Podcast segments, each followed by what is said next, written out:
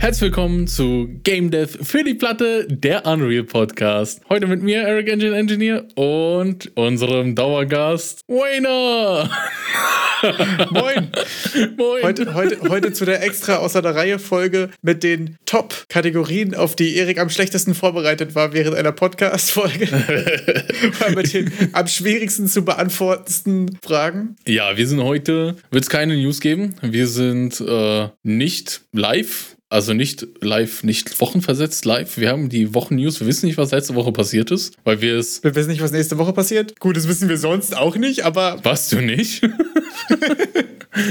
nee, wir sind äh, hier pre-recorded unterwegs. Wir wollten euch auch über die Weihnachtstage schönes Programm liefern, aber selbst halt nichts machen. Genau, das sind quasi die, die, die Urlaubsvertretung, Special-Extra-Folgen und wahrscheinlich haben wir es bis dahin schon angekündigt. Vielleicht haben wir es aber auch nicht angekündigt. Deswegen hätte ich gesagt, wir klären noch mal kurz ab, worum es heute geht. Und zwar haben wir in drei Kategorien unsere Top 5 mitgebracht und ähm, genau, diskutieren darüber ein bisschen. Es wird dann wahrscheinlich ein bisschen mehr auch heute die Spielerseite sein und ein bisschen weniger die, die Game Dev-Seite, glaube ich. Könnte auf jeden Fall passieren, weiß ich nicht. Ähm, genau, und unsere drei Kategorien mit den jeweiligen äh, Top 5 sind dann äh, Characters, also unsere Favorite Characters, die am meisten hängen geblieben sind oder einfach so Charaktere, über die wir gerne ähm, sprechen wollten. Dann haben wir unsere Top 5 Most Played Games, was ich super interessant finde, weil man davon ja auch voll viel ablesen kann. Hat es, äh, beeinflusst es total, was wir, was für Games wir jetzt machen oder beeinflusst ja. es vielleicht auch gar nicht? also okay, bin ich auf jeden Fall gespannt. Also wir wissen das auch von uns gegenseitig noch nicht. Das ist jetzt hier quasi nicht gestaged, sondern wir hatten wirklich keine Ahnung, was, was der andere gewählt hat.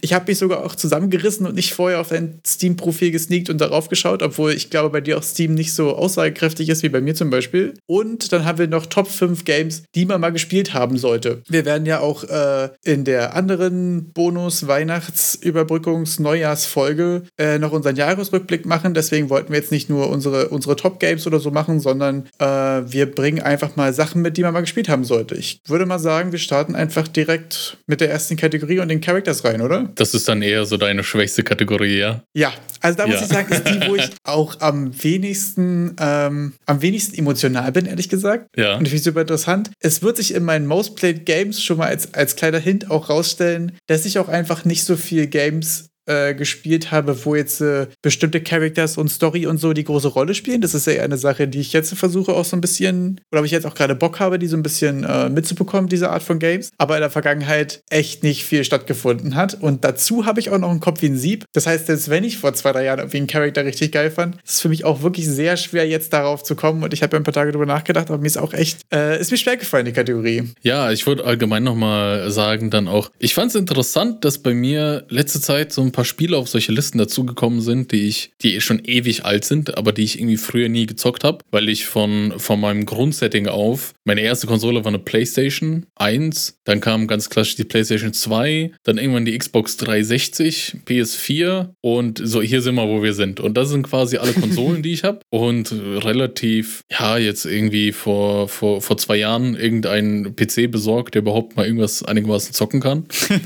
und dementsprechend ist das dann auch äh, so die, die Erfahrung an Spielelandschaft, die man hat. Und ich glaube, ich habe da halt ganz, ganz viel auf Nintendo-Seite verpasst in meinem Leben. Mhm. Das sind sehr viele klassische Titel und ich glaube, das wird sich auch stark in meiner Auswahl widerspiegeln. Und dann werdet ihr, glaube ich, auch sehen, welchen Titel ich nachgeholt habe dem letzten Mal.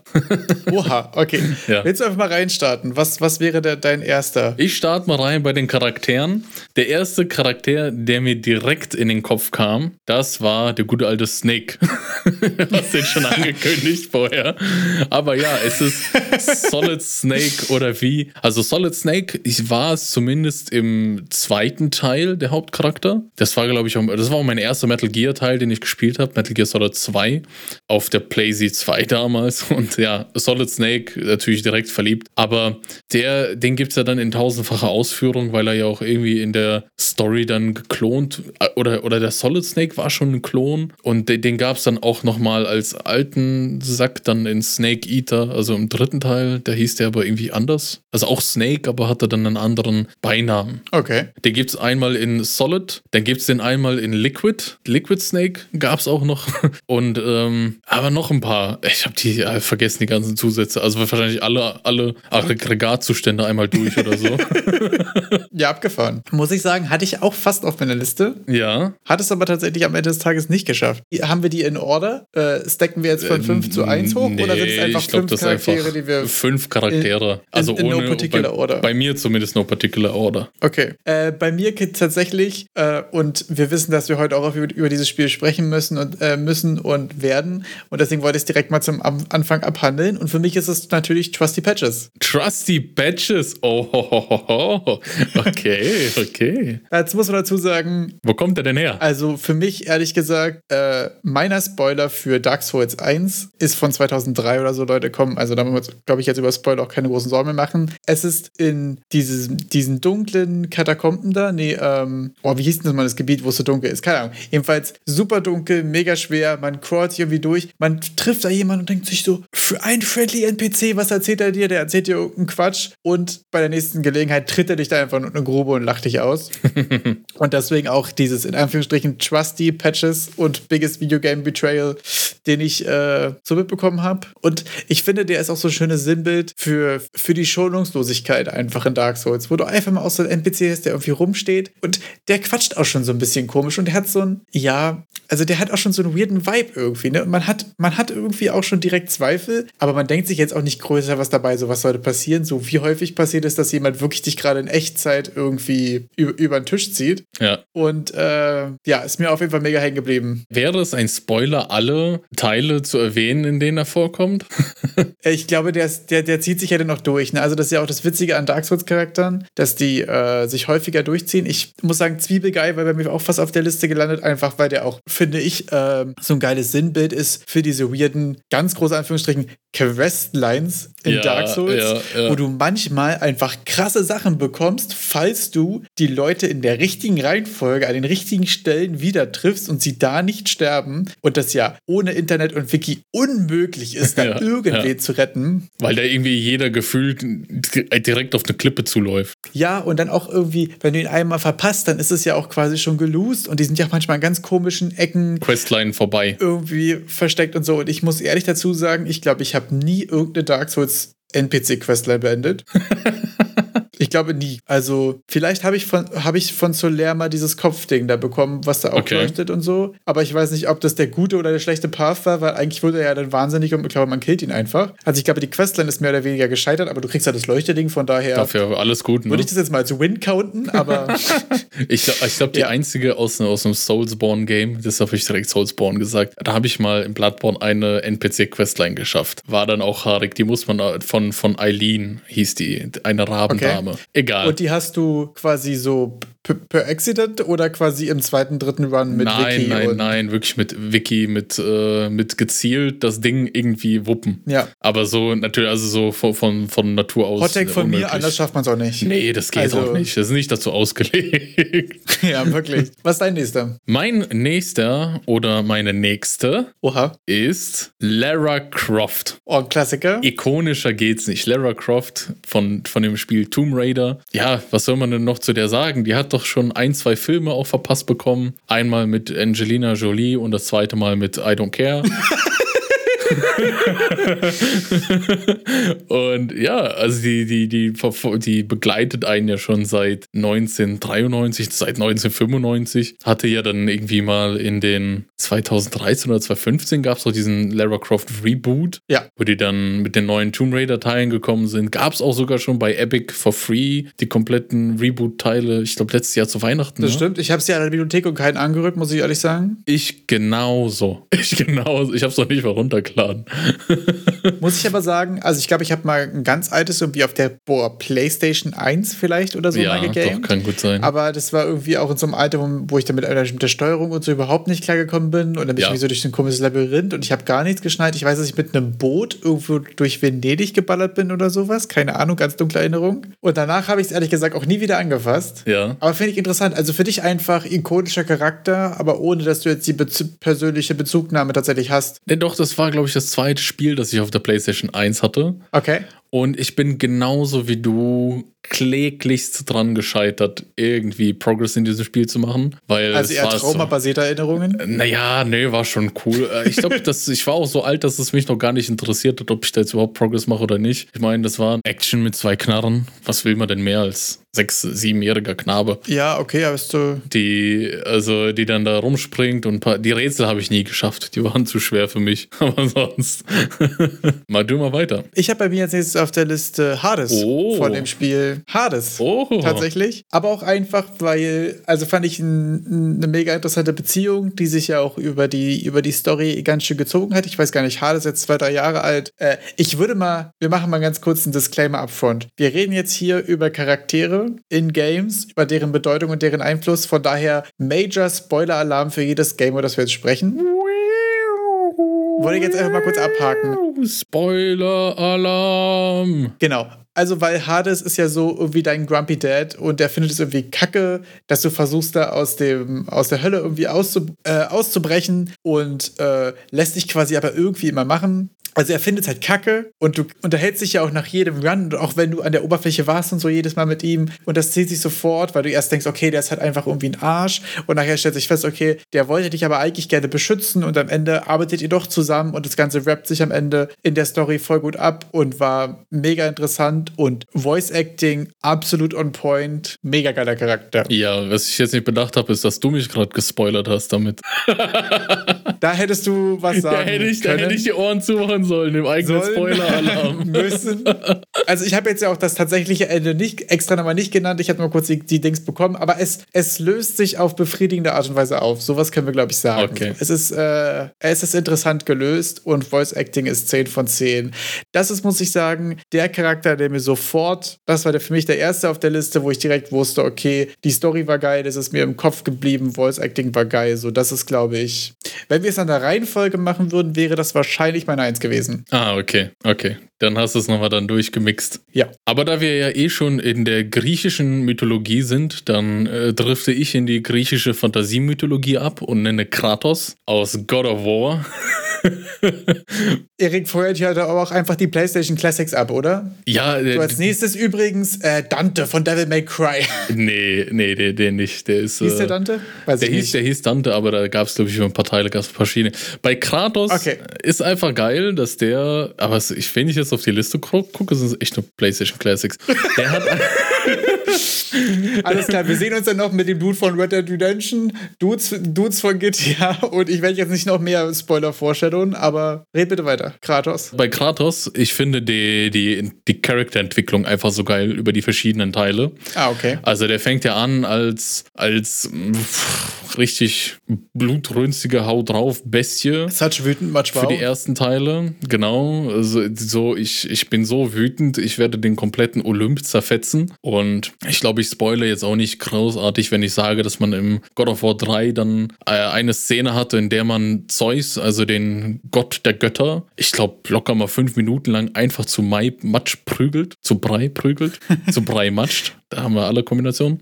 Und dann im Reboot, sagen wir mal, ich, ich, wir sind heute bei vielen Reboots dabei, sind die ja hingegangen und haben Kratos einen Sohn an die Seite gegeben. Also jetzt im God of War 2015, glaube ich. Ähm, PlayStation 4 exklusiv. Gibt es aber jetzt auch für Computer. Und ja, da, da, dreht sich das alles auf einmal aus diesem, man, man sieht halt ganz normale Vater-Sohn-Beziehungen, Vater-Sohn-Probleme und äh, Vater hat seine eigene Vergangenheit mit Problemen, die er noch verkraften und irgendwie verdauen muss und hat aber dann einen Sohn an die Hand gekriegt, weil die Mutter leider zu Anfang des Spiels direkt verstorben ist. Also da spoilert man auch keinen. Ähm, und der, der Wunsch der Mutter ist, dass der Vater mit dem Sohn dann auf den höchsten Berg geht und die Asche von ihr verstreut. Und dann bist du auf einmal aus diesem, äh, der letzte Teil, den du gespielt hast, da zermatschst du Zeus, auf, den treibst du richtig auf den Boden. Und im nächsten Teil gehst du, fängst an und bringst deinem Sohn Jagen bei. Hm. Und,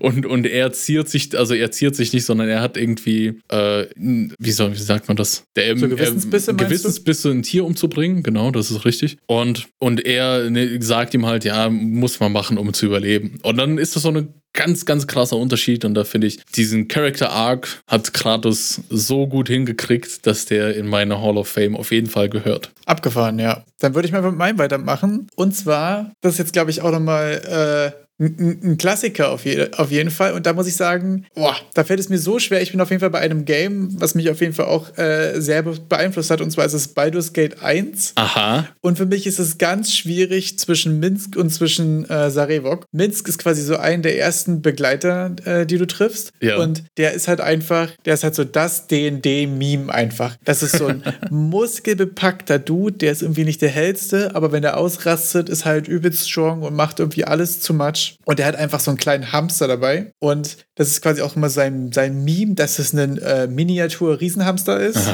oder Riesen-Weltraum-Hamster oder so sogar. Mega lange her, voll schwer, sich irgendwie dran zu erinnern. Jedenfalls war das einfach so ein übelst witziger Charakter. Also es startet im Game damit, dass er quasi in so einem, äh, in so einem Käfig eingeschlossen ist. Mhm. Ähm, ich, glaube, ich glaube, im zweiten Teil ist es so, dass er am Anfang eingeschlossen ist und du ihn quasi wütend machen kannst und dann vor Wut biegt er quasi das Gefängnis auf und will dich eigentlich gerade klatschen. Und ist er so, hey, du hast mich wütend gemacht, voll geil, danke, let's go, lass Freunde sein.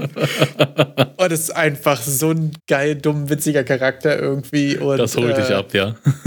das ist, also es ist manchmal wirklich funny und dann ist es häufig aber einfach so, so ein bisschen, so ein bisschen D&D-Tropes funny einfach. Deswegen, weiß ich nicht, fand ich, fand ich irgendwie immer lustig, war einfach ein cooler Charakter. Und ähm, genau, habe ich mich jetzt einfach mal auf, auf Minsk ge geeinigt. Wenn ich jetzt nicht übertreiben, hier bei jedem Game noch über einen anderen Charakter. Ja, und der andere, da kannst du den zweiten ja auch noch sagen, wenn du dich nicht entscheiden konntest. Genau, also Revok ist quasi der Antagonist des ersten Teils ähm, und der ist, finde ich, äh, vor allem so erzählungstechnisch einfach ein sehr interessanter Charakter. Also die Geschichte von Baldur's Gate 1, Major Spoiler auch in die Richtung, ist halt so sehr politisch. Es gibt halt irgendwie so ein Konglomerat, die irgendwie äh, das Eisen unter Kontrolle haben und dann irgendwie andere Mächte. Es ist immer so sehr, so sehr ein politisches und nachher ist es aber so ein Twist, dass es eigentlich jemand ist, der auch von dem Gott des Krieges oder des Todes, oh. irgendwie sowas quasi, abstammt. Und du bist nachher der andere Sohn und musst dich quasi entscheiden, mm. ob du mm. dem dem Ganzen folgen willst oder dagegen kämpfen ja. willst und dein anderer ja. Bruder ist quasi der Main-Antagonist und der möchte aber gerne der nächste Gott des Krieges werden und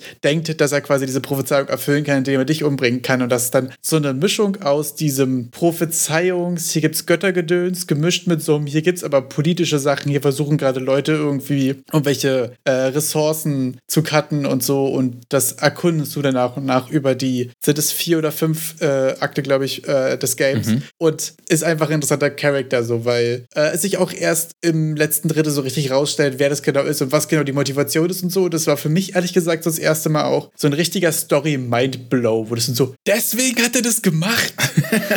und deswegen auch bei mir einfach sehr, äh, sehr hängen geblieben. Krass. Ja, die, die, die Story, die klingt ja schon fast wie bei Devil May Cry ab dem dritten oder so. Da gab es dann auch so eine, so eine Brüdergeschichte und der eine gut, der andere böse. Was ist dein nächster? Naja, mein nächster ist, vielleicht kann man es erahnen, ich habe auch öfter schon über das Spiel gesprochen. Und zwar Isaac Clarke von Dead Space. Ah ja, okay, stark. Ja, der fängt an, ich, ich merke auch gerade, ich habe so, hab so einen gewissen, mir gefällt das, wenn die Charaktere sich über Teile entwickeln. Und im ersten Teil, ihr müsst euch vorstellen, Dead Space, Isaac Clarke ist ein Ingenieur und der kommt auf dieses Weltraumschiff, um das zu reparieren. Also der ist nur im Team dabei, um das wieder gangbar zu machen, damit die so ein Weltraumschiff abholen können. Äh, und ja, dadurch dann kämpft er sich durch. Der hat halt diesen ikonischen Plasma-Cutter dabei. Das ist ein reines Werkzeug, das ist keine Waffe, das soll ein Werkzeug sein. Ja. Einfach um irgendwelche Metallteile aufzuschneiden. Und kämpft sich eben irgendwie so durch die USG Ishimura durch.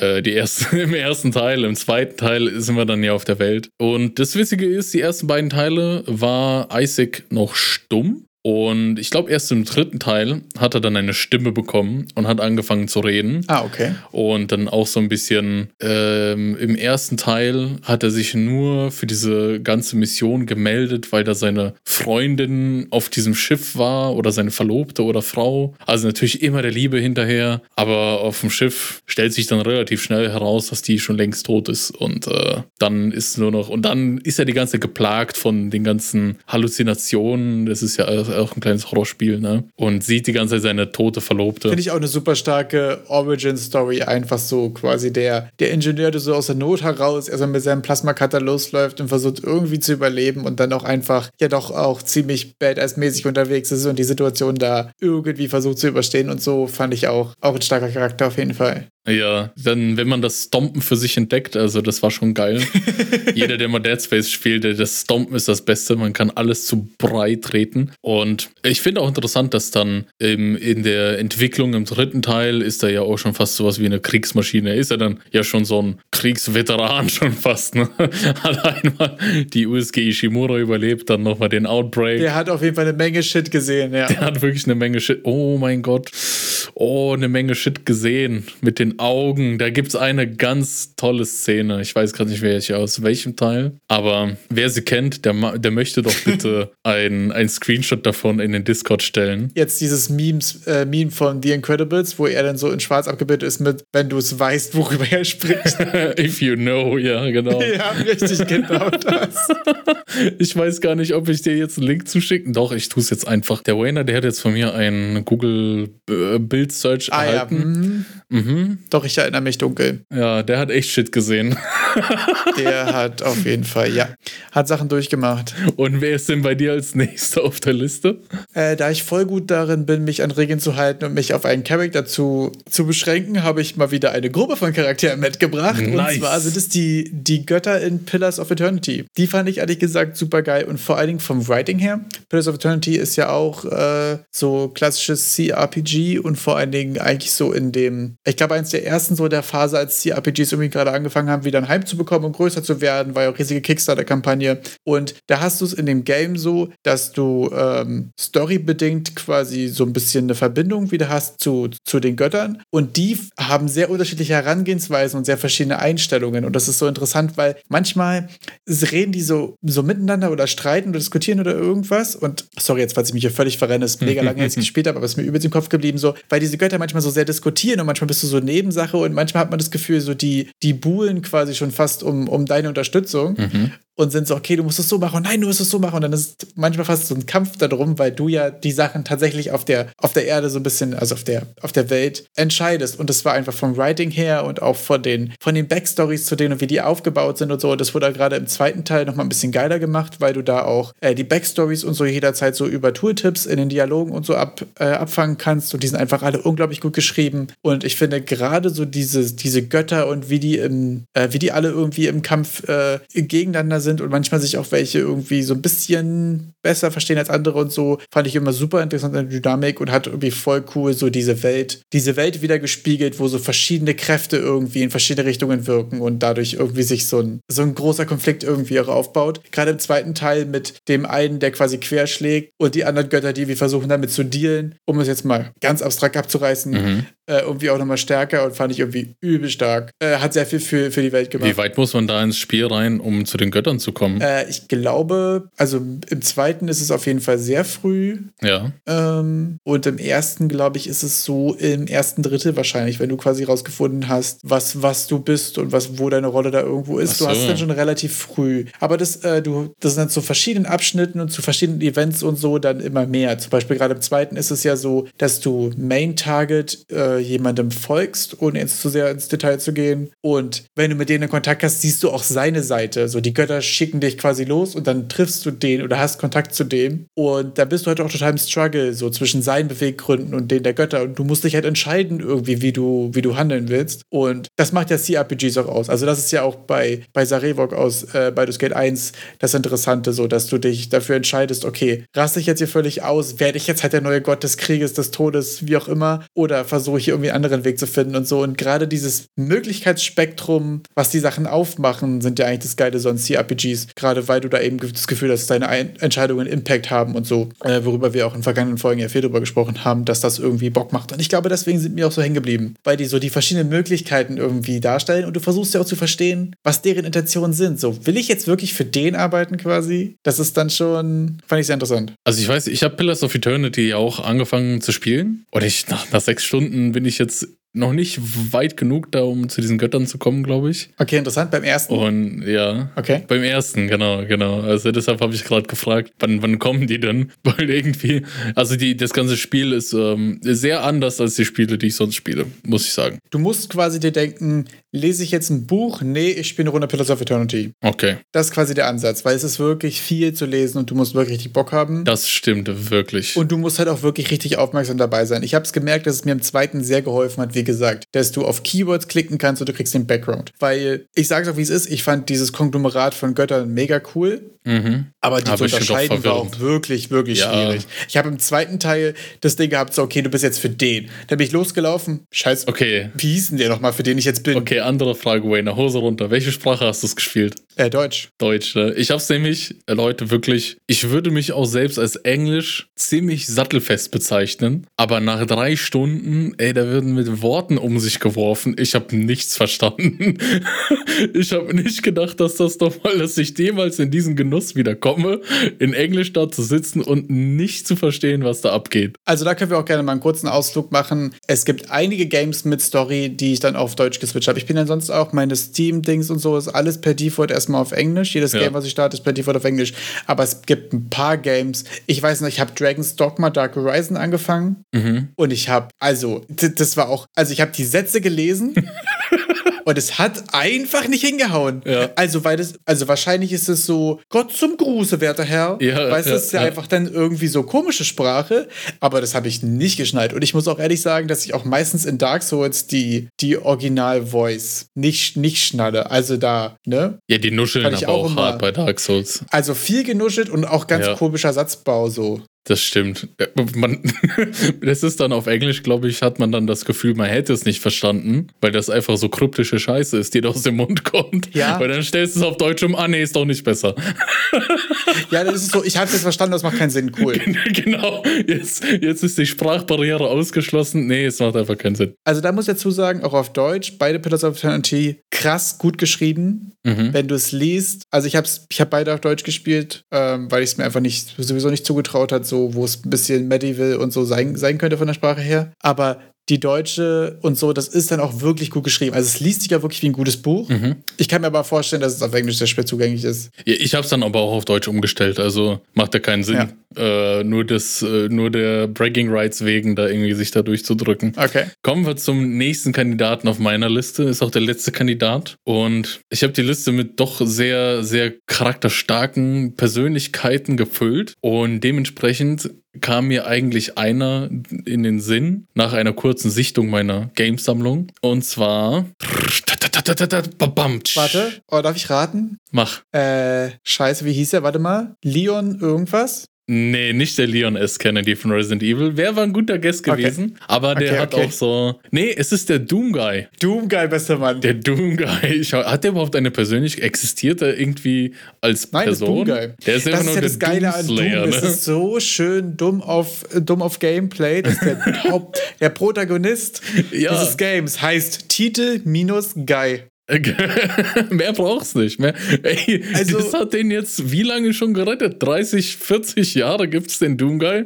Äh, Jeder- ja, da gibt es nichts Besseres zu sagen. Ja, ist so. Es gibt keinen ke- keinen besseren, gesichtslosen, stimmlosen, random durch die Gegend Schnetzler als Doomguy.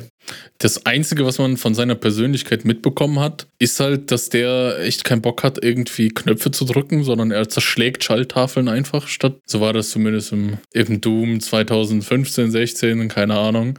Das war die einzige Persönlichkeitsäußerung von dem, dass er keinen Bock hatte, irgendwie auf diesen Fahrstuhlknopf zu drücken und haut halt drauf. Und dann weißt du direkt, das war auch die ersten zwei Minuten oder so, und dann weißt du direkt, was da ansteht, dass jetzt hier die Kacke am Dampfen ist, weil Doomguy ist da und jetzt werden mal erstmal ein paar Dämonen ge gemetzelt. Ja, wir wissen eigentlich nichts über ihn, außer dass er Dämonen Kacke findet Ja. und ein kleines Aggressionsproblem hat. Auf jeden Fall. Ich weiß gar ist er wiederbelebt worden? Also ich, so wie ich verstanden habe, haben die den ja Boah, irgendwie beschwört, wieder beschwört. Das ist ja, das driftet ja halb in so eine Doomslayer-Religion ab, den ganzen Kult um den. Er braucht man aber auch nichts, ne? Also der Ja. ist einfach der Dude, der kommt, wenn die Dämonen da sind. Exakt. Mein letzter Charakter ist einfach The Creepy Guy himself. Und zwar ist es Odin aus Walheim. Okay. Hast du schon mal Odin in Walheim gesehen? Nein. Walheim ist ja so Open World, Ja. nicht so Open World, oder doch eigentlich schon. Also halt so ein Survival-Koop-Setting so. Du spawnst rein, okay, du musst hier sieben irgendwas besiegen, um aus dieser Zwischenwelt rauszukommen, um dann nach, nach Valhalla aufzusteigen. Wie ist das so? So Viking-Settings halt. Und es ist so, dass du manchmal einfach so einen Guy siehst Okay. der irgendwo steht, so ein Schatten. Es ist nur so ein Schatten. Und so, also beim ersten Mal, wenn es nachts passiert oder so, übel gruselig. Ja. Und dann fällt einem irgendwann auf, ja, okay, ist halt so ein alter Mann mit einem Stock und nur einem Auge. Ah, okay. Und da habe ich dann irgendwann diesen, okay, ist er das? Dann habe ich es gegoogelt und dann war es so, ja, der Creep hier ist einfach Odin. Oh. Und ich hatte dir mal kurz ein Foto geschickt Ja. und stell dir mal vor, du drehst dich um und auf einmal siehst du das. also da hatte ich auch kurz, ku- kurz die Hosen voll Ja, auf jeden Fall. Das ist auch einfach eine Sache, die ist hängen geblieben. So ist einfach nur so ein Schatten, der ab und zu da ist, weil Odin is watching you. Odin, Odin is watching you. So, das ist einfach die, die Pointe Ja, daraus. der Wayner, das Witzige ist, der Wayner hat gerade mit zwei Augen gezeigt, aber eins hätte gereicht. genau.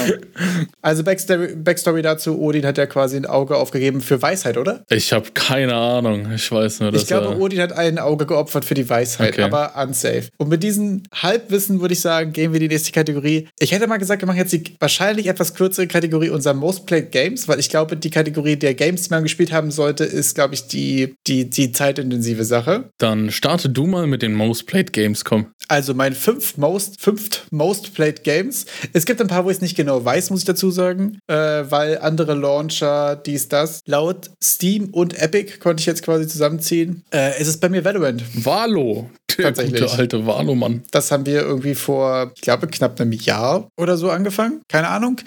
Äh, Habe ich jedenfalls äh, gute, jetzt gucke ich nochmal nach, 257 Stunden auf dem Tacho. Okay. Was ist dein fünf Most Played Game? Also mein fünft Most Played Game. Boah, da muss ich jetzt erstmal. Bei mir ist das Problem, da wie ihr schon mitgekriegt habt, habe ich sehr viel auch auf Konsolen gespielt. Und deshalb gibt es bei manchen Spielen echt nur noch Schätzungen dazu. Okay. Deshalb würde ich äh, als mein fünf Most Played Game einfach eins nehmen, das ich auch unerwartet ich in dieser Liste hier wiederfinde.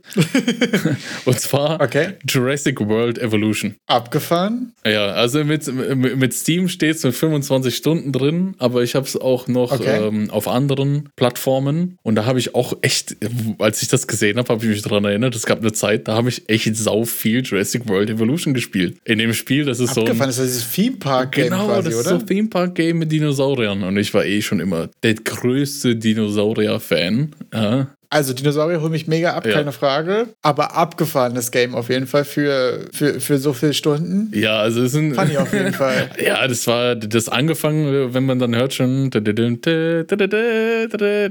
dann hatten die auch noch in Jurassic World Evolution auch die Original Voice Actor aus den neueren Filmen gehabt. Auch die originalen stark. deutschen Voice Actor. Und da, keine Ahnung, da habe ich hier voll drin wiedergefunden. Ich so, ja, let's go. Dann habe ich weil halt Raptoren immer wieder einfangen müssen. Aber ich habe es geliebt. Ich habe es geliebt. Funny auf jeden Fall. Da muss ich sagen, ähm, ich glaube, mein, mein nächster ist ein ziemliches Mainstream-Hype-Thema und zwar ist es PUBG. Oha. PUBG haben wir auch äh, direkt zum Release hart reingesuchtet und hat lange stattgefunden. Und äh, ich kann jetzt äh, fürs Protokoll nochmal nachschauen. Stehe ich bei? Ich sollte aufhören, Zahlen vorzulesen, oder? Ich es glaube, wird, das ist es wird immer peinlicher. Ja, ja.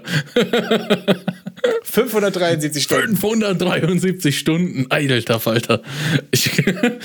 Und ich muss dazu sagen, das ist das vorletzte auf meiner Liste, was mir peinlich ist. okay. Obwohl ich, obwohl ich PUBG finde ich noch okay. Mein Platz 3 finde ich sehr peinlich, über den können wir gleich sprechen. Mhm. Aber erstmal dein Platz 4. Mein Platz 4, wir sind hier wieder nur im, im Ratebereich. Äh, Okay. Als Kandidat, ich würde einfach mal Dead Space 3 nennen. Habe ich mit Okay. 18 Stunden in Steam drin. Ich habe es auch nochmal äh, witzigerweise über einen EA-Launcher, habe ich es auch, glaube ich, nochmal 15 Stunden. Und ich habe es auf der 360 gespielt, da locker nochmal 50 Stunden. Also Dead Space 3 habe ich sehr viel gespielt. Deshalb landet das bei mir Ich finde es total 4. krass, wie sehr du in die Breite gespielt hast. Und ich habe in den letzten 15 Jahren wahrscheinlich acht Spiele gespielt. Fünf davon auf dieser Liste.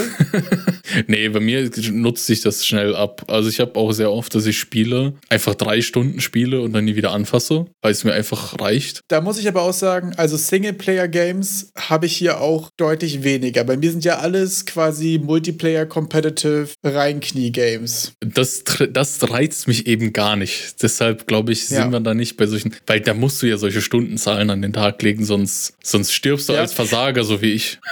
Ich muss ehrlich dazu sagen, in meinem Top-Spiel mit den meisten Stunden würde ich mich selbst immer noch nicht als gut bezeichnen. Und das ist ja schon Sinnbild für die Art von Games. Aber machen wir es mal weiter. Äh, Platz 3 bei mir, und das ist mir tatsächlich peinlich, ist Daisy. Daisy, oha, wieso ist ja das peinlich? Daisy haben wir sehr viel gespielt zu einem Zeitpunkt, wo es sehr, sehr, sehr, sehr, sehr, sehr schlecht war. Aber wir waren einfach eine große Gruppe. Wir sind rumgelaufen, haben Leute, die M4s gelootet haben, mit Feuerlöscher umgeknüppelt und es war einfach viel zu funny. Aber es war auch krass buggy. Es war wirklich so, dass du bei jedem neuen Patch so zwei bis vier Spielstunden gebraucht hast, um, um die aktuellen Bugs drumherum zu kommen. Ja. Sowas wie in dem aktuellen Patch darfst du keine Waffen droppen, weil sonst glitschen die weg und sind halt einfach nicht existent. Ja. In dem aktuellen Patch kannst du Autos gerade benutzen. In dem anderen Patch bist du an einem Auto vorbeigelaufen, das ist durch die Gegend geglitscht, du hast Damage bekommen von dem Hit, bist instant gedeiht. Also es war wirklich, es gab einen Patch, wo du, wenn du Deer Stands, also so Hochsitze hochgeklettert bist, wo häufig ja so Hunting Jackets lagen und so, guter Loot eigentlich, quasi sonst sowas durch die Gegend gehietet wurdest, instant gedeiht bist und so. Also, also Million Ways to Die durch Stupid Bugs und so. Ganz viel ist es ein Bug oder ist es ein Feature und es sind 1043 Stunden geworden und 1043 Stunden. unwürdig für den Zustand des Spiels, in dem wir ihn gespielt haben, die meiste Zeit davon. Zwischendurch war es basically PUBG, weil du bist in der Stadt, Ja. Stadt gespawnt und es gab ein Haus, was buggy war, wo die gesamte Terrasse voller Waffen war. Das heißt, du bist nur rein in die Städte, hast dich nur rumgeprügelt. Das war, das war ja vor, bevor PUBG rauskam. Ja. War das der beste Mode? Dann wurde das gefixt und danach kam PUBG raus und wir waren so, alles klar, wir spielen einfach dasselbe weiter, aber jetzt offiziell im Battle Royale.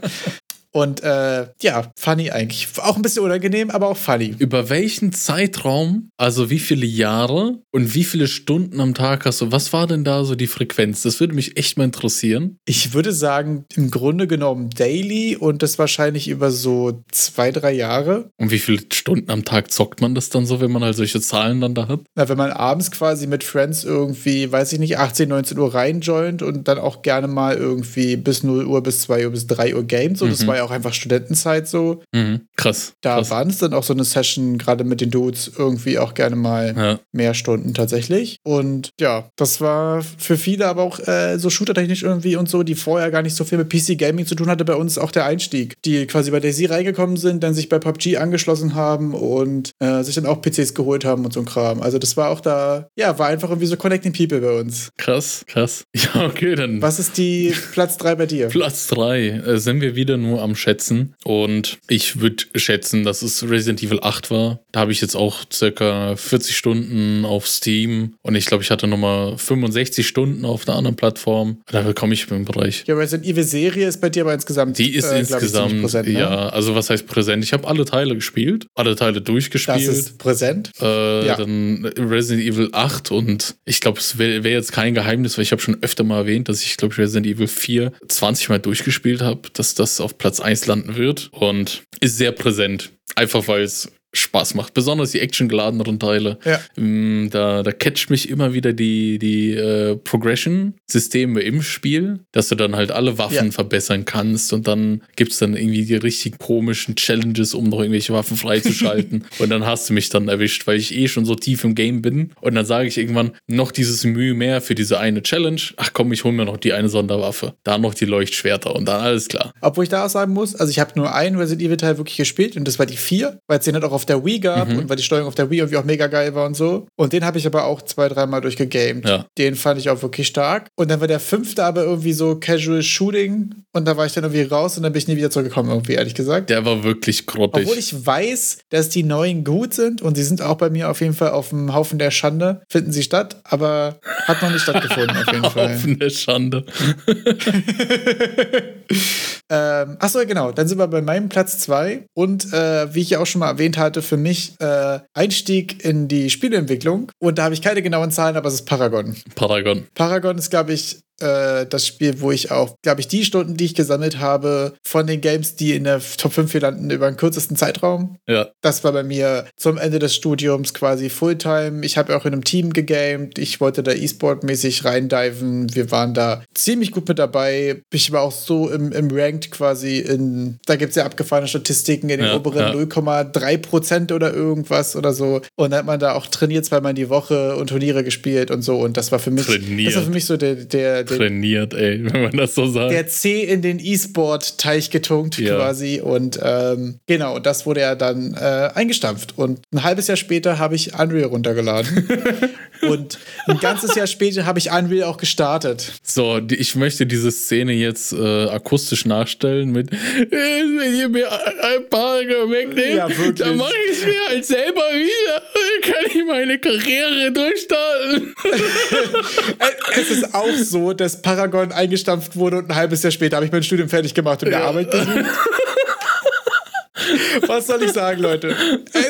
Äh, äh, sind wir ehrlich. Als es dann doch nichts wurde mit dem großen äh, MMO-Game selber machen, mit dem MOBA-Game, oder war das dann parallel dazu? Oder? Nee, also mein initiale, initialer Impuls, quasi Unreal runterzuladen, war ja dieses, okay, wie schwer ist es, ein MOBA zu machen? Ich hatte nicht vor, es zu tun, aber ich wollte quasi gerne rausfinden, wie kompliziert es ist, ist und dachte dann, okay, vielleicht machen wir es Open Source, vielleicht findet man Leute, vielleicht übt man ein bisschen und schließt sich einen der anderen Projekte an. Es gab ja zu der Zeit einige Projekte, die angefangen haben, Paragon äh, Nachfolger sozusagen zu machen. Gerade als Epic auch angefangen hat, dann die Assets zur Verfügung zu stellen und so. Genau, und eigentlich habe ich dann quasi angefangen, mich dafür vorzubereiten, mich dann bei den Leuten zu bewerben und da irgendwie mit reinzukommen, Ah. ob Hobby oder Vollzeit oder irgendwas. Das war ursprünglich mal der Dream oder der Plan quasi. Genau, weil das war für mich auch wirklich der Punkt, wo ich gesagt habe, ich bin jetzt hier E-Sport-mäßig irgendwie anderthalb Jahre so auf dem Level gewesen, quasi on the edge, ganz vorne mit dabei.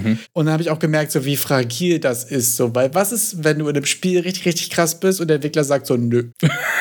also das ist mir ja ist ja basically, basically passiert. deine Geschichte, also hast du da, glaube ich, die Antwort. Und dann ist es so, hey, ich bin gut im Paragon, weißt du noch, was das war? So, ja, keine Ahnung. Aber war für mich auch ehrlich gesagt die coole Erfahrung, ähm, gerade weil die Community war relativ klein und mega connected, es waren super viele coole Leute da auch kennengelernt. Und war auch einfach wirklich interessant für mich, mal rauszufinden, was es kostet, sich da vorne hinzukämpfen und noch viel mehr, wie viel es braucht, um dort zu bleiben. Also das war für mich abgefahren. Ich habe da ehrlich gesagt vor allem extrem viel gelernt über, über so Teamdynamiken, gerade auch so in Hobbyprojekten. Also so ein Team im E-Sport ist ja auch einfach nur ein Hobbyprojekt so. Und fünf, sechs Leute zu finden, die da genau gleich motiviert sind, ist schon sehr schwer. ähnlich viel Zeit investieren wollen und so und da auch die Stärken und die Schwächen mit den Leuten irgendwie zu vereinbaren oder wirklich gut voranzukommen. Und ich finde auch, dass man im E-Sport sehr, sehr viel darüber lernt, wie man in irgendwas gut wird. Weil es gibt ja meistens, es gibt so die Leute, die halt 20 Stunden reinknüppeln und nur spielen. Es gibt die Leute, die zwei Stunden spielen und sechs Stunden Replays gucken. Und das Balancing aus, aus Reflexion, aus aktivem Training, aus Try and Error, aus Leute kennenlernen, die krasser sind, es anderen Leuten be- beibringen, die schlechter sind. Da kann man auch sehr viel Progress selbst machen und so. War für mich auf jeden Fall mega krank und äh, übel geile Reise. Das klingt dann sehr spannend in anderthalb Jahren. Ja, war abgefahren. Was ist dein Platz 2? da kommen wir ja aber ganz schnell auf einmal hier von deiner großen E-Sports-Legendengeschichte zu meinem Platz 2. ja, dann äh, kommen wir zu dem einen Spiel, das hier in diesem ganzen Roulette noch nicht genannt wurde, das ich aber sonst gerne äh, nicht vergesse zu erwähnen. Und zwar Bloodborne. Das ist, äh, ich würde sagen, Platz Wer hat das kommen sehen? Wer hat das kommen sehen? Niemand. Und äh, ja, also Ja, stark. Bloodborne ist es äh, auf Platz zwei, weil ich da auch einfach, also wenn, wenn mir Spiele sehr gefallen, neige ich dazu, sie halt einfach mehrmals durchzuspielen. Und Bloodborne, da brauchst du für einen Durchlauf eh schon, also ich habe glaube ich bei meinem ersten Durchlauf 60, 70, 80 Stunden gebraucht mit DLC. Ja, so geht's mir auch mit Dark Souls 1 total. Ich habe Dark Souls 1 das erste Mal auf der Playstation vom Kumpel durchgespielt. Das waren wie 90 Stunden oder so. Ja, ne? Alleine, weil ich acht Stunden für den letzten Boss gebraucht habe. Mega peinlich, dass wir nicht drüber sprechen. Und dann habe ich es irgendwann äh, mir mal in einem Autumn Sale nochmal auf, auf Steam gesnitcht Ja. für, für 6 Euro irgendwas. Und dann von, äh, dann äh, habe ich auch noch einen Controller geschenkt bekommen. Und dann war so, okay, dann war vorbei. Dann war Und vorbei, also, was ich okay. jetzt gerade eh vor mir habe, danach habe ich nochmal 165 Stunden auf Steam gespielt. Ist halt einfach so, Ja. ich weiß nicht, wie viel unzählige Male ich dieses Game auch durchgespielt habe. Ja, also, also gut, bei mir waren es jetzt nicht unzählige, bei mir waren es zum Beispiel Bloodborne irgendwie drei, viermal. Also es ist dann so mit dem, ja, einmal die Story durch komplett und dann ein bisschen ruhen lassen und dann wird es immer schneller, aber trotzdem bin ich ja nicht Ja. großartig viel schneller geworden. Ich habe ja keine Speedrun-Attempts gemacht. Ich glaube, das war ja bei dir so ein bisschen auch Speedrunning das Thema, Dark Souls. Genau, also ich habe bei mir bei Dark Souls 1 halt, und das ist ja auch witzig, weil anderer Fun Fact, der wieder dagegen sehr peinlich ist, Dark Souls 1 ist der einzige Dark Souls, den ich durchgespielt habe. Alle anderen habe ich nicht zu Ende gespielt. Darüber reden, das muss ich leider rausschneiden. Das können wir, können wir so, das geht nicht. Eigentlich mega peinlich. Es ist peinlich. Ist- es ist, ja, Und ich tue jetzt so, als hätte ich irgendeinen davon selber gespielt jetzt. Genau, und deswegen, äh, nicht hast du mit Stärkebild durchgespielt, so mit Pyromancy und mit Sorcerer und hast du nicht gesehen. Und dann habe ich ja auch irgendwie vor, vorletztes Jahr oder so nochmal eine Phase gehabt, wo irgendjemand, ein Kumpel mal meinte so, äh, wollen wir nicht Dark Souls mal einfach um die Wette durchspielen, so? Weil wir die ganze Zeit auch über Dark Souls nur abgenördet haben. Und dann habe ich es, glaube ich, noch dreimal, nee, noch zweimal durchgespielt. Einmal in neun Stunden und einmal in sechs Stunden. Und das war dann irgendwie auch irgendwann abgefahren. Also da muss ich auch dazu sagen, ich habe jetzt hier keine Major Speedrunning-Strats benutzt, sondern ich habe halt einmal Dragon, Dragon Blade abused und einmal habe ich äh, hier über DLC mir die Krone geholt, womit du Bonus Magic Damage machst und habe halt alles mit Magic getwo-shottet. Also es sind schon cheesy Runs auch gewesen, aber jetzt keine, keine, keine kranken Skips oder irgendwas, sondern ich habe halt quasi zwei, zwei starke Items, die du relativ früh bekommen kannst, geused und dann einfach frei Schnauze durchgegamed. Also Wayner mit Käse an die Krone gekommen. Ja, das ist, wird ein guter Titel für die Folge. Dann kommen wir zu deinem Platz 1. Dann kommen wir zu meinem Platz 1 und ich glaube, dass es jetzt nicht die große Überraschung ist. Es ist Dota 2. Ich möchte die Stundenanzahl hören. Also, zu meiner Verteidigung. da muss ich kurz ein bisschen ausholen. Ich, nee, also erstmal ein kleines Statement dazu. Ich finde es, ich kenne super viele Leute, die auch übertrieben viel MOBAs gespielt haben und auch mega lange. Das war bei uns auch in der Schule direkt so. Es hat mit Hon angefangen, bisschen Dota 1, aber vor allem Hon, dann Dota 2. Völlig crazy gegangen die Leute. Ich weiß noch, Was ist denn Hon? äh, Heroes of New Earth, das war quasi so. Das hat angefangen als Dota 1 in, in, in Standalone, hat sich dann eine eigene Richtung entwickelt, war eigentlich ziemlich cool. Als Dota 2 rauskam, habe ich es nie wieder angefasst. ähm, genau, die hatten quasi sowieso ein paar Sachen gemacht, die irgendwie nicht so gut geklappt hatten und parallel dazu kam Dota 2. Und ich weiß noch, als ich den Beta-Key für, für Dota 2 bekommen habe, war großartig Mhm. abgefahren. Also war, war krank. Äh, Kumpel hatte Key bekommen und der war so, ja, ich habe nicht so richtig Bock. Hier hast du den Key. Oha. Wenn ich auch mal game will, komme ich einfach vorbei. Giga-Chat-Move, bester Mann. genau. Und deswegen habe ich es auch dann, ich glaube, sogar acht, neun Jahre quasi permanent gespielt. Acht, neun Jahre permanent ein Spiel, das sind Zahlen. So ziemlich durchgehend eigentlich. Das war schon eigentlich so durchgehend der Main Game. Es wurde quasi nur anderthalb Jahre von, von Paragon ab, abgelöst dann. Genau. Okay, aber jetzt hast du genug erklärt, jetzt hast du die Zahl gedodged, aber ich will es trotzdem hören. Also in Steam sind es 6323 Stunden. Alter.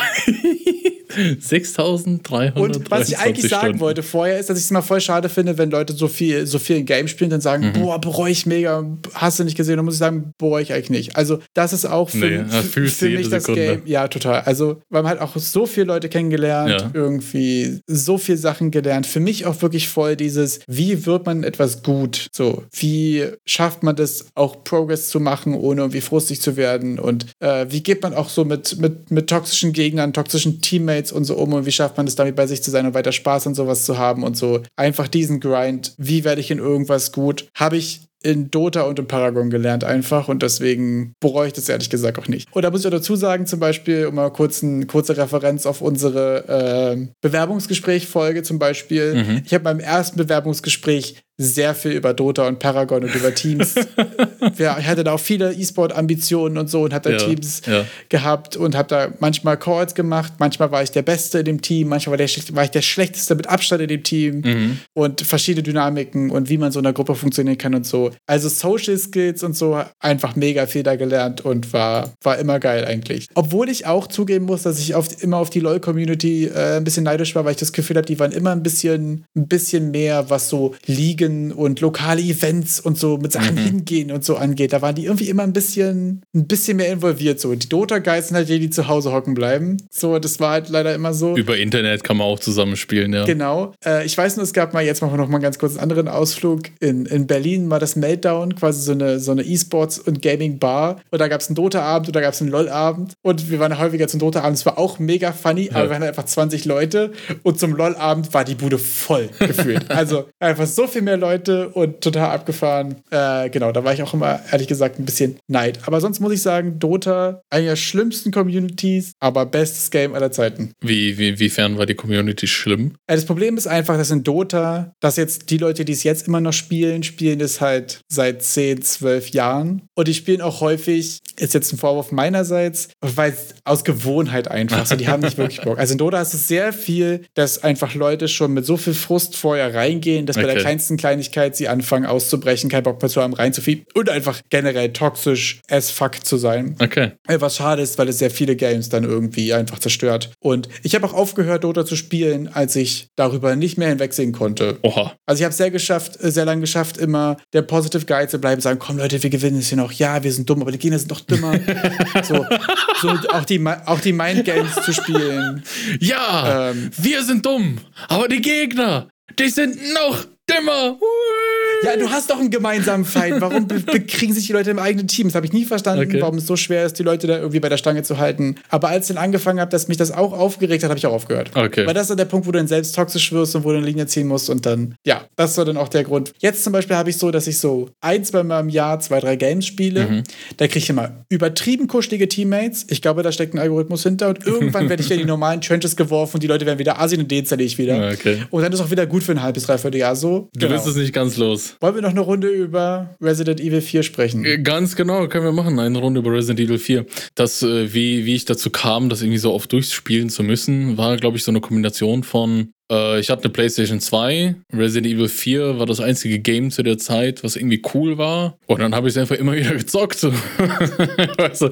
Hast du gerade gesagt, das einzige coole Game mit der PlayStation 2 war Resident Evil 4? Das ich gerade da hatte, sagen wir mal so. Okay. Es war so, es war nicht das einzige coole Game, aber Resident Evil 4 war halt schon verdammt strong. Also ich glaube, ich sage immer noch, ja. das ist äh, ein, ein riesen Einschnitt, ein riesen Zäsur im Shooter-Genre. Danach danach haben sie alle angefangen, auf Third Person umzusteigen, weil das ja so ein Erfolg war. Und Ach so, ja, das war der Opener dafür. Das quasi? war so der Opener. Ich glaube, davor hat es keiner so gemacht. Und das war so ein bisschen eine Weiterentwicklung von dem, von den Tank Controls, was sie, was sie sich vorgestellt haben, äh, um, um ähm, was hatten die gesagt im Interview? Der, der Charakter nimmt ja schon so viel Platz am Bildschirm ein. Und dadurch, dass du den von hinten siehst, siehst du ja nicht, was hinter dir abgeht. Ja. Und dass das allein schon so eine, so eine beklemmende Atmosphäre macht. Und dann haben die ja noch im, beim Zielen konntest du ja nicht laufen bei Resident Evil 4. Und das hatte ich ja nochmal unmobiler gemacht. Das heißt, was ich dann schon committed, wenn ich dann irgendwie die Waffe hochnehme und was abschießen will. Ja. Und dann auch von links oder von rechts kommt dann irgendwie so ein wildes Huhn oder so angesprungen.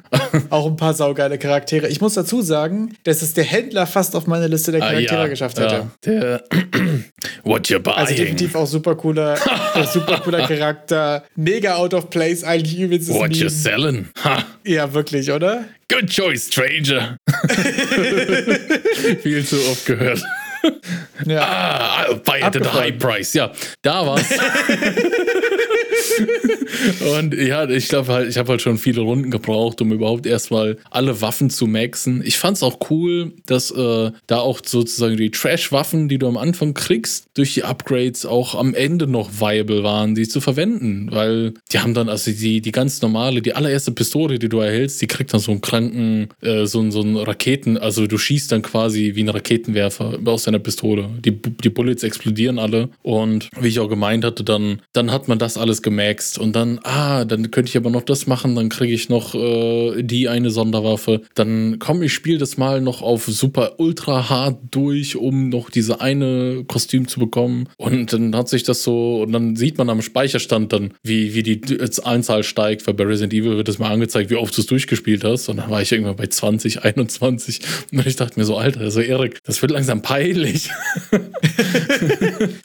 Und sonst habe ich das Spiel auch auf, auf so vielen, also ich habe es dann nochmal für die Playstation geholt, ich habe mir jetzt noch für die Wii U geholt und also ich glaube, das ist auch auf vielen Plattformen habe ich mir sehr oft geholt. War für mich ehrlich gesagt auf der Wii einfach ein krasses Highlight, weil das mit dem Shooten einfach irgendwie geil war mhm. und weil das auch für die Immersion und für die Hektik irgendwie eine Menge gemacht hat, das wirklich dann auch, ne? Ähm, das fand ich ziemlich cool. Ich weiß, ich habe es mal beim Kumpel irgendwie mal auf Gamecube oder so gezockt, ja. und war so mit normalen Controls und dann war ich so, nee, Nee. Aber da war ich auch schon viel zu, viel zu used, äh, das, äh, das auf der Wii zu machen und so, ne? Aha. Aber das war irgendwie, das fand ich auch abgefahren auf der Wii, ehrlich gesagt. Es war eigentlich, glaube ich, Singleplayer-Games, abgesehen von Monster Hunter, mein Favorite auf der Wii. Die hatte ich ja sonst auch. Und da muss ich sagen, Wii war immer so geile Party-Games, war aber so Singleplayer doch immer eher ein bisschen meh. Für alle, die sich fragen, die es noch nicht gespielt haben, Resident Evil 4 und was Cooles, Neues, anderes erleben wollen und vielleicht auch Bock haben auf VR, die Quest 2 2 von Meta wird ja jetzt wieder in Deutschland verkauft oder wird jetzt überhaupt mal in Deutschland verkauft. Und nach, ich glaube jetzt zur Weihnachtszeit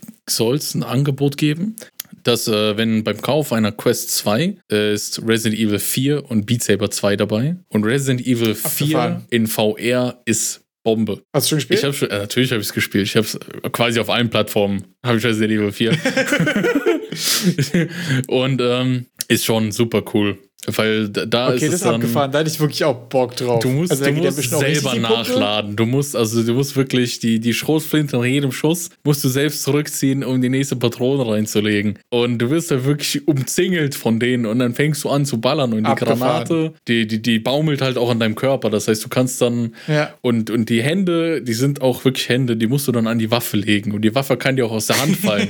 Genauso wie das Messer ja. kann dir auch aus der Hand fallen. Wenn du dann irgendwie in, in, in the heat of the moment Moment dann zu schnell nachlädst oder irgendwas falsch ja. drückst und es aus der Hand fällt, dann wird es erst richtig lustig, ne?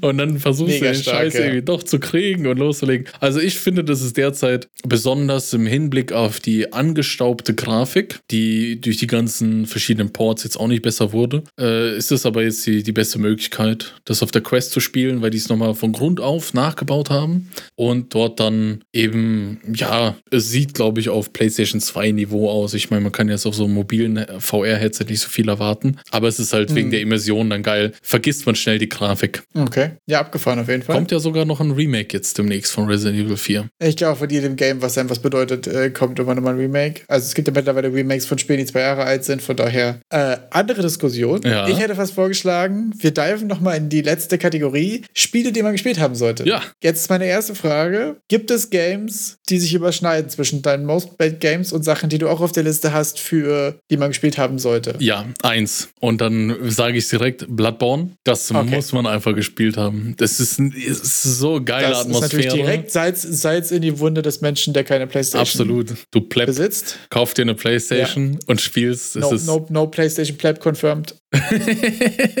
Auf jeden Fall, das muss man gespielt haben. Alles zusammen, Musik, okay. Atmosphäre, Gameplay. Es muss einfach. Äh, leih dir eine Playstation aus und spiel's. ja, ich, ich äh, werde mir mal neue Freunde suchen, die Playstations besitzen. Das ist eine gute Idee bei der Gelegenheit. Wie sieht's bei dir aus? Genau, ich würde auf jeden Fall äh, auch noch einen mitnehmen, den ich in den Characters schon erwähnt habe. Und zwar ist es Hades. Hades? Tatsächlich. Ah. Weil ich, also wir werden gleich feststellen, dass ich sehr viele Roguelikes und Roguelites in meiner, äh, meiner meiner Playlist, wollte ich gerade sagen, in meiner Spiele, die man gespielt haben sollte, Liste habe. Und Hades als erstes auf jeden Fall auch mit dabei, ähm, weil ich finde, dass das eins von den am besten zugänglichen ist auch. Mhm. Und es ist einfach so ein unfassbar starkes Gesamtpaket. Es gibt so Roguelikes und Lights, die sehr starke Mechaniken sind. Es gibt welche, die sind sehr stark in, in Progression Systems und in solchen Sachen. Und Hades ist einfach irgendwie ziemlich, ziemlich gut in allem. Mhm. Es, es, das Spiel schafft es so einzigartig, die Story über verschiedene Runs zu erklären. Ich finde einen ziemlich einen unique Selling Point, dass du sowohl das Ende eines Runs hast, als auch das Ende der Story und dann noch mal ein Postgame. Mhm mega stark. Die Build Variety, die RNG-Sachen, die Progression-Systeme, was deine verschiedenen Ressourcen und so angeht. Es ist einfach alles gut gemacht. Voice-Acting-Story auch mega krank. Es ist einfach, ich glaube, von allen Roguelikes, die es gibt, so ziemlich das rundeste Gesamtpaket, was ich gespielt habe. Ich fand's auch cool. Ich habe schon angezockt.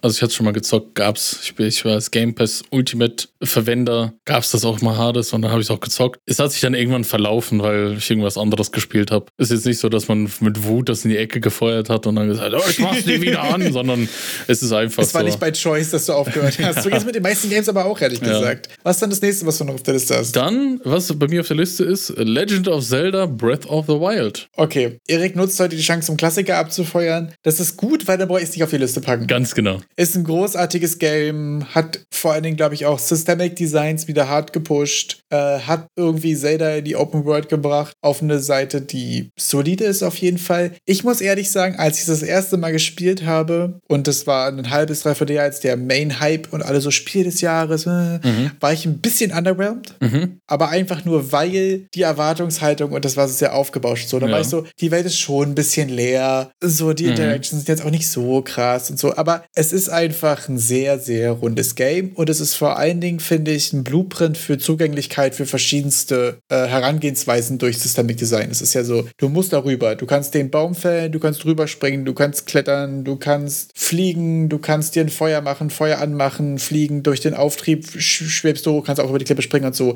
Also diese verschiedenen Lösungsspektren irgendwie für, für einzelne Probleme und so sind natürlich unvergleichbar, genauso wie die freie Zugänglichkeit. Was du siehst, da kannst du hin. Und deswegen, gut, dass ich jetzt gesagt habe, warum du es auf die Liste gepackt hast, wieder mega nee. übergriffig von mir, tut mir leid. Grenzüberschreitung. Nee, also du hast es gut auf den Punkt gebracht. Da hatte mich kurz die Euphorie gepackt. es ist aber wirklich einfach rund. Also es ist eins von diesen Spielen. Ich habe es sehr viel später, ich glaube, ich habe es im ersten, im ersten Covid-Jahr gespielt. Da kam ich irgendwie dazu, dass ich das mal gemacht habe und auch nur, wie, wie, wie ich ja schon vorhin gesagt habe, ich hatte nie diesen Nintendo-Drang. Ich war nie Nintendo-Guy. Ich hatte nie irgendwas was von denen bei mir rumliegen.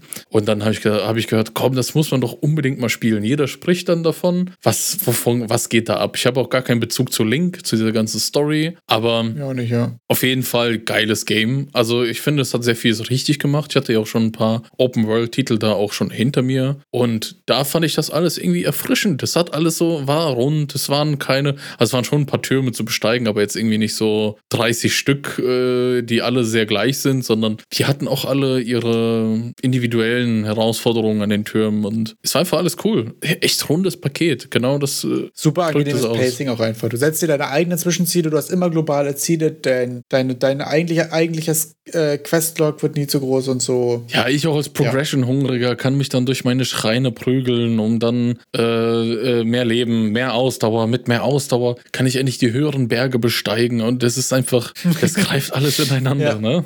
Was ist bei dir als nächstes auf der Liste? Dann hätte ich jetzt noch den absoluten Klassiker des, des, des Roguelike-Genres und zwar Risk of Rain 2. Okay, dann muss ich das jetzt spielen. Mhm. Es ist einfach, es ist einfach ein witziges Game und es wird halt einfach nicht, also für mich, es wird auf jeden Fall nicht, nicht, nicht langweilig irgendwie. Und es ist so, also es gibt auch eine abgefahrene Geschichte dahinter. Irgendwie so zwei Brüder und Welten werden zerstört und Zeitsprünge und Dimensionen und äh, The Void und weiß ich nicht was. Es gibt da irgendwas so in, in Logs versteckte Geschichte und so. Aber es ist einfach so reinspringen, tausend Partikeleffekte, mega krank verrückte Effekte, die miteinander stacken und so. Es ist einfach funny. Es macht einfach Bock. Es gibt ganz viele verschiedene Enden. Es gibt super viel Kram zu, zu entdecken. Ich werde es jetzt nicht spoilern, weil es zu schade schade ist, aber Ja. es ist einfach, es ist einfach funny. Super interessantes Shading und so. Sieht einfach irgendwie, es ist auch voll gut gealtert, die Grafik, finde ich, sieht mega geil aus. Ja, es ist einfach ein Klassiker. Also, das ist das einzige Game auf meiner Liste, wo ich sagen würde, das kann man auch zusammenfassen als, es ist einfach ein Klassiker seines Genres irgendwie. Ich würde ja schon fast sagen,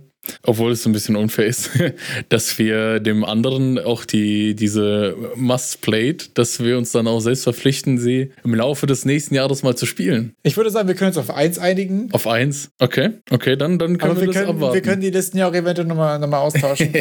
Nächster Titel bei mir. Schön, sagst du Bloodborne, gehe ich mir erstmal eine Playstation kaufen, danke. Bitte sehr. Nächster Titel bei mir. Äh, Bioshock. Ich finde, Bioshock muss man, also damit dann die Trilogie, muss man gespielt haben. Und bei Okay. Trilogie meine ich auch mit DLCs. Also das muss man wirklich. Ist, ist bereits auf meinem Pile of Shame. Ich weiß, da ist was. Ich weiß, ich sollte es tun. Das ist auch gar nicht so zeitaufwendig. Also ich glaube, für Das den stimmt. ersten Teil, da kommst du locker in zwölf Stunden durch. Den zweiten habe ich jetzt nicht mehr im Kopf die Stundenzahl. Also ich sag mal, alle drei Teile schaffst du bestimmt in 50, 40, 50 Stunden. Okay. Aber das ist dann auch. Aber reasonable eigentlich. Es wird ist eigentlich für, eine gute Länge. Für, für drei Teile 40, 50 Stunden, super, also, ne? ja, es reicht völlig aus. Ich finde auch so, so 10, 20 Stunden für so ein Game ist eigentlich wirklich, wirklich stark. Aber hast ja. du dann die, die Collectors Edition? Weil dann sind auch alle DLCs dabei und dann ist besonders Also bei. ich habe noch gar nichts. ah, okay. Ich habe sie nur auf dem, auf dem Haufen der Schande. Ich, ich dachte immer, der Pile of Shame sind die Games, die man sich gekauft hat und nie durchgezockt hat. Achso, nee, bei mir sind es die Sachen, die man hätte gespielt haben sollen, aber man hat es nicht aus Ach so, ach so. diversen Reasons. Nee, ich habe auch viele Spiele, die ich mir gekauft habe und dann irgendwie nach zwei, drei Stunden sind sie in der Ecke, weil sie einen dann doch nicht so ziehen. Okay, aber wenn, sie, wenn man es tatsächlich dann schon mal anhat und es hat einen nicht so abgeholt, dann finde ich das irgendwie doch einigermaßen reasonable. Mhm. Sich kaufen und nicht anzocken ist wirklich die Sache, da kann man sich wirklich auch für schämen, ja. aber, also kurzer Ausflug, es gibt so ein paar Games, wo ich mich einfach schäme, dass ich nicht dazu gekommen bin. Zum Beispiel auch irgendwie so Zelda Classics oder so, die jetzt hier nicht auf der Liste gelandet sind, wo sich denkt so, Majora's Mask zum Beispiel sollte man schon mal gespielt haben, finde ich. Aber ich bin selbst noch nicht dazu gekommen, deswegen habe ich sie auch nicht auf der Liste. Deswegen äh, werde ich mit dieser Doppelmoral jetzt nicht anfangen und äh, mit meinem nächsten Game kommen. Und das ist ein Game, über das ich in einer vergangenen Folge, ich weiß jetzt nicht genau, wie lange sie her ist, weil wir das pre-recorden, äh, schon gesprochen haben, und zwar Outward. Ah, Outward ist einfach so ein kleines, ultra nettes Role-Playing-Game mit so einer Open World. Die Open World ist aber nicht zu groß, nicht zu overwhelming. Es gibt super viel zu entdecken. Es hat super viele Sachen super cool gelöst, gerade was so Proviant angeht, was Fighten angeht, was Tod, Todesmechaniken angeht. Also ein Beispiel zum Beispiel. In den meisten Rollenspielen ist es ja so, dass du unendlich viel Kram mit dir rumschleppst. So, ne? Ich habe mal kurz einen halben Panzer, zwei halbe Elefanten und 28 Tonnen Drachenknochen im Rucksack. Aber ich mache jetzt hier meine Sprungattacke mit meinem 8 Kilo gusseisernen Schwert oder so, weißt du? so senseless. Und in diesem Game ist es zum Beispiel so, dass dein Rucksack dich aktiv belastet. Und es im Normalfall so ist, dass wenn du quasi in einen Fight kommst, du deinen Rucksack fallen lässt, um in den Kampf zu gehen, Okay. um mobil zu sein. Und danach suchst du halt deinen Rucksack wieder und dann hast du ein Inventarmanagement. Und wenn aber du deinen Rucksack fallen lässt und da war dein Heiltrank drinne und dann fightest du und dann Nein. kriegst du das erste Mal auf den Sack, dann bist du so, Wo ist mein Rucksack? Und dann suchst du deinen Heiltrank dann versuchst du irgendwie noch Essen zu finden oder irgendwas. Oder wenn du stirbst, bist du so, okay, jetzt muss ich erstmal meinen Rucksack wiederfinden, weil irgendwer hat mich gefangen genommen. Dann hast du dich irgendwie da wieder rausgekämpft aus, äh, rausgekämpft aus dem Prison. Und dann bist du, okay, aber irgendwo liegt hier noch mein scheiß Rucksack rum. Es hat einfach super viele sehr interessante und sehr gute äh, Designentscheidungen gemacht. Man muss nicht alle davon mögen und auch die Steuerung ist manchmal ein bisschen clunky und so, aber das ist jetzt nicht das Game, was man spielen sollte, weil es die rundeste und beste Spielerfahrung ist, sondern einfach, weil es sehr viele interessante Designentscheidungen gemacht hat, die, glaube ich, sehr wertvoll sind, einfach für, für so Game Development, so Use-Case-Analysen und so. Finde ich einfach ein sehr interessantes Game. Dann kommen wir äh, zu dem nächsten Titel auf meiner Liste, der dich äh, wieder in den Zwang bringt, dir irgendeinen Scheiß kaufen zu müssen vielleicht. Und zwar Beat Saber. Das Ja. Spiel muss man, ich Ja. finde, äh, wer jetzt Ja. kein, kein VR gespielt hat, also wenn man, wenn man wirklich mal die Möglichkeit hat, es irgendwo auszuprobieren, VR, dann direkt äh, nach Beat Saber verlangen, weil das Spiel einfach, also ich bin echt kein, kein, kein Sportfan oder sonstiges. Äh, meine Games, ihr habt gehört, was ich sonst alles eher so zocke, aber Beat Saber, pff, das geht immer irgendwie.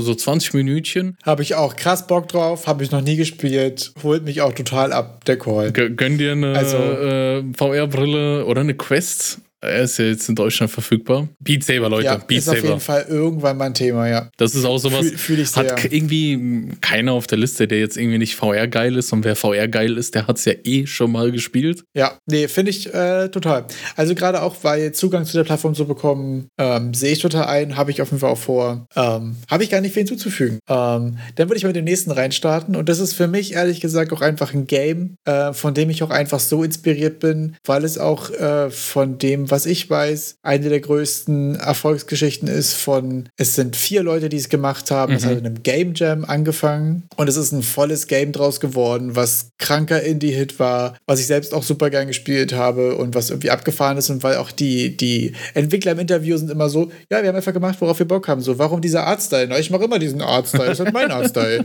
Und deswegen ist es Loop Hero. Loop Hero. Es ist einfach, es ist einfach stark. Und es ist Ja. auch einfach so ein, es ist irgendwie ein Idle-Game, aber irgendwie fesselt es einen auch total.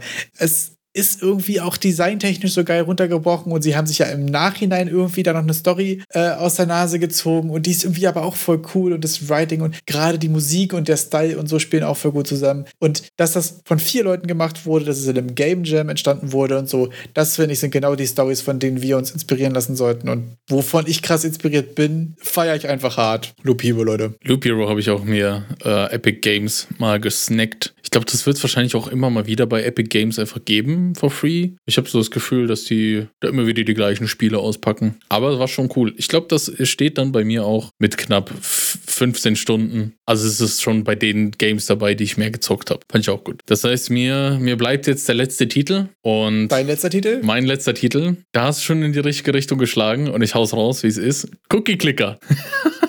Man muss es gespielt haben. Ich finde, man darf nicht über das äh, riesige, wundervolle Genre der Idle-Clicker urteilen, bevor man das nicht selber mal gespielt hat. Er hält sich nur noch die Hände vor den Kopf, vors Gesicht. Er kann nicht mehr. Also für die Memes, um mitreden zu können, ja, aber auch nee, oder? Also ja, wir sind hier, um uns auszutauschen. Das finde ich ist so ein Game. Also es hat ja total, also was es so drauf hat, ist gerade so dieses Economy aufbauen und äh, wie, wie schafft man das irgendwie so motivierend? Progression. Nur über Zahlen. Progression. Über so, genau, so, so stumpfe Progression, nur Zahlen, über nur Interface, ohne Gameplay, ohne so, ne? Das sind ja eigentlich einfach nur Zahlen, die hochgehen und Symbole und ein bisschen Grafik und so, ne? Ja, Also ich finde, das ist die Königsdisziplin. Das ist runtergebrochen. Ich meine, ein Klick, du nur ein linke, nur die linke Maustaste, ein Button. Mehr brauchst du nicht. Ich meine, im Endeffekt, Ja, total, Es ist ja, recht. es ist äh, zu sagen, es hat kein Gameplay. Es hat schon Gameplay. Und man klickt ja nur am Anfang. Später ist man dann ja mehr so ein, so ein Manager. Äh, Wo, invest, wo, wo soll man seine ganzen Cookies investieren? Wo lohnt es sich am meisten? Das stimmt, das Pacing verändert sich schon auch und das Ja. ist interessant, da hast du recht, ja. Und es hat auch sogar eine kleine Also Story. vielleicht, vielleicht bin ich da auch, äh, weiß ich nicht, Ko- Kostverächter, gibt es ein schöneres Wort für. Äh, Hast du schon mal probiert? mit, mit der Genialität, ich, ich habe es schon mal probiert, aber ich bin so, ich klicke fünfmal und dann bin ich so, na, ist langweilig. Ah, okay, gut. Es, es huckt mich nicht, ich habe diesen Haken nicht, aber Der, der, gut, Ja, ich nach fünfmal nicht, klicken ist der Haken noch nicht da, Leute. Ihr müsst schon mindestens 100 Mal klicken, weil dann könnt ihr euch die ersten Upgrades kaufen und dann wird es erst Aber ich geil. habe auch nur acht Runden Vampire Survivors gespielt und das dann wieder zugemacht. Bin da manchmal auch komisch. Also vor allen Dingen, weil ich ja acht Runden Vampire Survivors gespielt habe, habe ich es zugemacht und dann habe ich aber trotzdem selbst ein Game in die Richtung gemacht, was ja auch super senseless ist. Lass uns darüber nicht sprechen. Dann würde ich jetzt mit meinem letzten Game reinstarten und es ist stimmungsmäßig nochmal ein richtiger Downer, Okay. weil es ist This War of Mine. Ah, okay. This War of Mine ist von 11-Bit Studios, glaube ich, weiß ich gar nicht mehr. Und ähm, ich, hat- ich habe es zwischendurch mal zusammengefasst als Die Sims im Krieg, was so ein bisschen, äh, ein bisschen unehrenhaft äh, die, die Prämisse umreißt. Ähm, es ist quasi so ein, es hat so einen Management-Part und es hat so einen aktiven Exploration-Part. Das Setting ist so ein bisschen, dass du einfach ein paar Zivilisten spielst, rundherum ist quasi Krieg ähm, und du musst mit deinem Essen zurande kommen. Du musst schauen, wie du quasi deine Gruppe durchbringst. Und es ist wirklich sehr trist, sehr grau, in so einem gezeichneten Stil so ein bisschen. Und es ist einfach ein Game, wo ich ehrlich sagen muss, ähm, was halt nicht so sehr spielend war, sondern es war halt irgendwie so eine Erfahrung. Also was, was bei mir irgendwie ultra hängen geblieben ist, weil ich habe es sehr lange, sehr viel und auch dann auch am Ende einmal durchgespielt. Also du kannst es quasi auch schaffen, dass du sozusagen überlebst, bis äh, sich die Situation da, die Krise rundherum irgendwie auflöst. Aber trotzdem, ich habe es irgendwie gespielt, obwohl ich mich schlecht dabei gefühlt habe. Also weil das so total